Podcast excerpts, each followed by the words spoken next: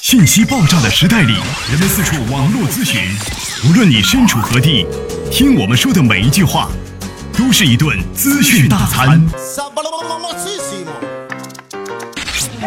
着力给你公信力，服务并呵护你爱车的每一个部件。刘刚，刘刚，刘刚说车，愿做一把尺度，精确的为您测量出一辆车的真正价值。刘刚说车，愿做您爱车的私人顾问。听众朋友，大家好，我是刘刚。听众朋友，大家好，欢迎大家收听本期的刘刚说车。大家好，我是刘刚。节目进行过程当中呢，欢迎大家呢跟我进行实时的互动交流。那么一共呢有多种的互动方式。微信公众平台有一个老平台和一个新平台。老平台大家关注刘刚说车，新平台大家关注四个汉字，搜索“说车论道”。更多更全方位的服务啊，在这上面将会有所体现。说车论讨论的论，道路的道，将来呢，这里面呢还会夹杂一些呢关于我们交通法规的这样的一些知识啊，我们也会呢有专业的人员给大家来进行解答。呃，再一个，大家可以关注新浪微博艾特刘刚说车，更多的这种交流方式，大家呢可以关注一下呢我的网站三 w 点刘刚说车点 com。好。接下来开始我们今天的话题讨论。今天的节目当中呢，我们想跟大家呢共同的来聊一聊呢关于我们车辆上的这样的一个部件叫节温器。最近这几天呢，有车友朋友们发来这个信息或者打来电话来问，说最近的这个车辆啊出现了暖风不热，或者说呢这个水温上来之后的话呢啊暖风不热，或者说呢这个干脆就一直呢也就没热过，出现这样的一些情况，问这个问题在哪？其实里面有一个最小的一个元件，叫做节温器。那么这个问题呢，可能很少我在节目当中提到。但是我们这个部件不大，但是起到的这个作用呢，相对来说呢是比较大的。我们都知道车辆呢有一个呃水的循环，然后呢冷却液呢在水泵和水套之间进行循环。这个循环的过程当中呢，呃又有大循环和这个小循环。那么整个在使用的过程当中，冷却液呢。呃，不通往散热器。当温度降低的时候，节温器主阀门不打开，这个时候叫小循环。温度不高的时候，节温器开启了啊，整个的这个过程当中，大小循环也就正常的这样的一个开通。那么刚才我说到了，主阀门不打开叫小循环，打开之后的话，那很正常，就是大循环了。只有呢，发动机里的水道内的冷却水呢，在这个冷水在循环，里面的水在水道和水箱当中循环流动，水道和水箱连通。温度过高的过程当中。这个如果说不热，那这个过程当中很有可能是你的节温器出现了问题。节温器呢是根据冷水的这样的一个冷却水的温度的高低自动调节进入散热器的水量，改变一个水的循环范围，调节呢冷却系统的一个散热能力，保证呢发动机在合适的温度下呢来进行工作。目前呢汽车主要的使用的呢都是这种叫。蜡式的石蜡式的节温器，最早呢，原来曾经用过金属的，像铝的呀、铜制的呀，这些都用过。那后来呢，用这种蜡式的啊，这种石蜡的，温度呢，这个比较低于规定值的时候，节温器内呢，感受到这个温度，体内的这个石蜡呢呈固态。那么节温器阀呢，在弹簧的作用下，发啊关闭发动机和散热器之间的这样的一个通道。当冷却液呢温度达到规定值之后呢，阀门打开。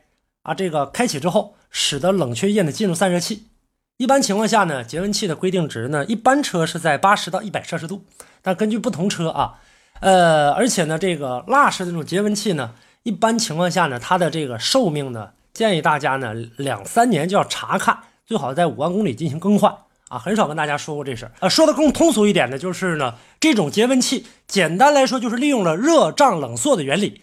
发动机启动的时候呢，冷却液温度比较低呀。当冷却液的温度低于规定值的时候，这个感温体的石蜡是固态的。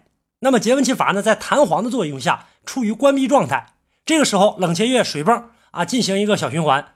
那么冷却液温度达到规定的时候呢，石蜡就融化了。石蜡的体积会随着增大，体积增大，石蜡呢会压迫这个胶管，胶管一收缩，胶管收缩的同时又推动中心的这个杆儿。而这个推杆正是对阀门起到一个反作用力，使阀门开启，然后进入到大循环当中，就这么简单。那么整个呢，我们在采用石蜡的过程当中，这石蜡呢是哪来的呢？石蜡是石油加工产品的一种啊，叫固体的这个烷烃的混合物，也没有臭味啊，也没有其他味有很多朋友还说说我这车怎么最近有臭味啊？这个开了很多年之后出现这情况，也要查啊，可能它这个变质了。呃，它是呈白色或者淡黄色的一个固体，由这种天然石油和人造的含蜡硫分用冷榨或者溶剂来脱蜡，然后呢，用于呢这种高级的这种脂肪酸呐、高级醇呐啊这些一般都用在用在于这上面。所以说呢，现在在整个的使用的过程当中啊，我们汽车上在使用的这个呃节温器，基本上用的就是这样的一个原理。那水温一热一烫，它把它化了之后就往下来啊，这个阀门就打开了。呃，而且呢，节温器呢，咱们拿过来之后呢，会看到上面有弹簧、胶管、感温体、节温器阀、阀座、推杆、上下支座组成的。通俗的语言，如果您在养车、用车、选车、修车等方面遇到了哪些困惑，欢迎大家跟我进行沟通交流。独特的视角，互动的方式：微信号码“汽车刘刚”的全部拼音。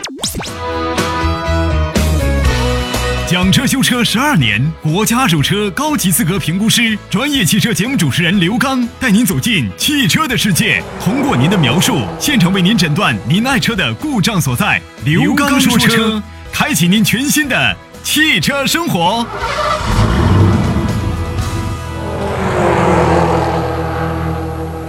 听起来挺复杂，其实里面没有什么太多的东西，无非就是一个弹簧加一个中间一个支杆，然后加一个阀门盖。它的功能呢，就是刚才我跟大家说过了，开启我们车辆的大小循环。那刚才呢说到了这个啊大小循环，明白大循环和小循环的这样一个冷却方式。那么咱们说节温器呢对于发动机的一个重要性，发动机呢并不是在越低温的环境下工作越好。那么大家也都知道，说发动机要有一个散热的这样的一个工况啊，才能够保证发动机更好的工作。那尤其在北方的车友，大家都知道，当外面发动机呃处在零下二十几度的时候，非常凉的时候，这个时候它已经。达到一个很低很低的温度了，不需要这种了。那么低温我们会使得燃油雾化的效果大打折扣。我们打着车之后的话，车会出现一些抖动啊，或者出现一些怠速高啊，还有呢这个有异味啊，燃烧的过程当中燃油燃烧的不充分，这个时候会对发动机造成一定的磨损，影响发动机的寿命。所以说早晨起来的时候怠速高，那这个时候呢，它就是呢呃让车辆起到一个。快速进入热车的这样的一个状态，这个时候有节温器的发动机冷却系统处在一个小循环，很大程度上避免低温状态对发动机造成的一个损害。就像我们拿扇子扇一样，说当我们这早上起来必须还得拿这个扇子扇，那怎么办呢？早晨冬天早晨起来的时候穿着棉袄在那小小风的扇扇子，这个时候相对来说好一点。但当我们这个温度上来了，比较热了，把这上衣也脱掉了，扇子使劲扇，恨不得用电风扇来这个吹，这个时候基本上进入到大循环的过程当中了。它是呢。呃，进入大循环当中，加强了发动机的一个冷却效果。就发动机太热也不行，这个时候要保证它的冷却效果，让发动机长时间稳定的工作。所以说，我们呢跟大家来说的，发动机高温没好处，低温更有损害。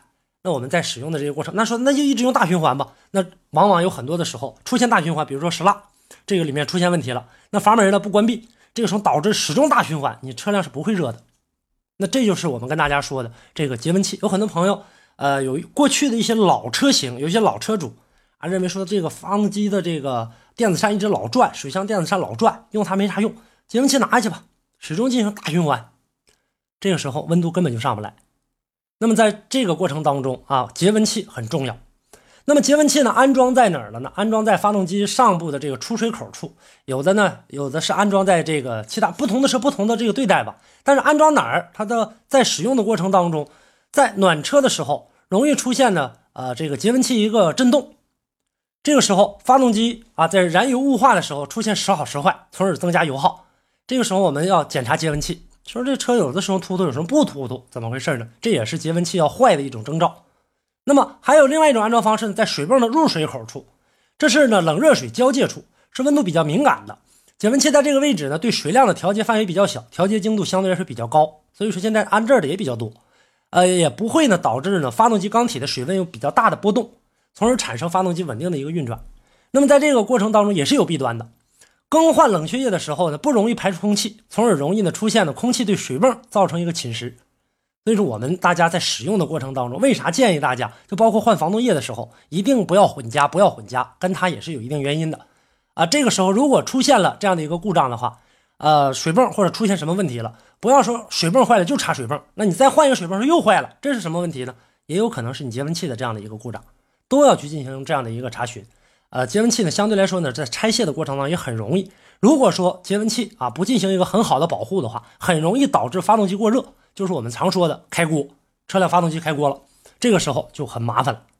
那么我们在整个的这个使用的过程呢，或者检测的过程当中，解温器的主阀门能不能正常开启，这是一个直接决定于对车辆的这个发动机损害的一个条件，一个恒定条件。如果说很正常的话，冷却液呢在运行的过程呢也很平静，解温器这时候正常。如果说水温不热，这个或者水温正常也热，说那我这水温也可以，但是就是早上起来的时候呢，出现这个抖动啊、突突啊，这个里面或者说上不来油啊，感觉这个油不够的，有的还得顶点油门才能把这个车打着。这个时候，这个东西啊，解温器的这个阀门也要去进行检查啊。所以说，解温器这个部件虽小，我们在生活当中使用的过程当中，一定要引起足够的重视，呃。虽然说寿命很长，但是我们在保养的过程当中，不要忽略了这样的一个小部件，呃，要进行更换新的节温器，一定要记住。而且呢，这样的一个产品价格也并不是很高啊。这就是呢，今天呢，在节目当中跟大家呢共同来说的关于节温器的这样的一个事儿。很多的这个车友啊，对节温器呢关注度不高啊，在这里呢，希望啊能够给大家呢带去一定的这样的一个提示。今天的节目呢，跟大家就聊到这儿吧。感谢大家的收听，也欢迎大家呢继续通过微信公众平台，还有呢新浪微博跟我共同进行互动。微信平台呢有一个老平台，一个新平台。老平台呢大家可以关注刘刚说车，更多更全面的服务，大家可以关注新平台说车论道。啊，这个说车不用我说了，论是讨论的论，道是道路的道，说车论道。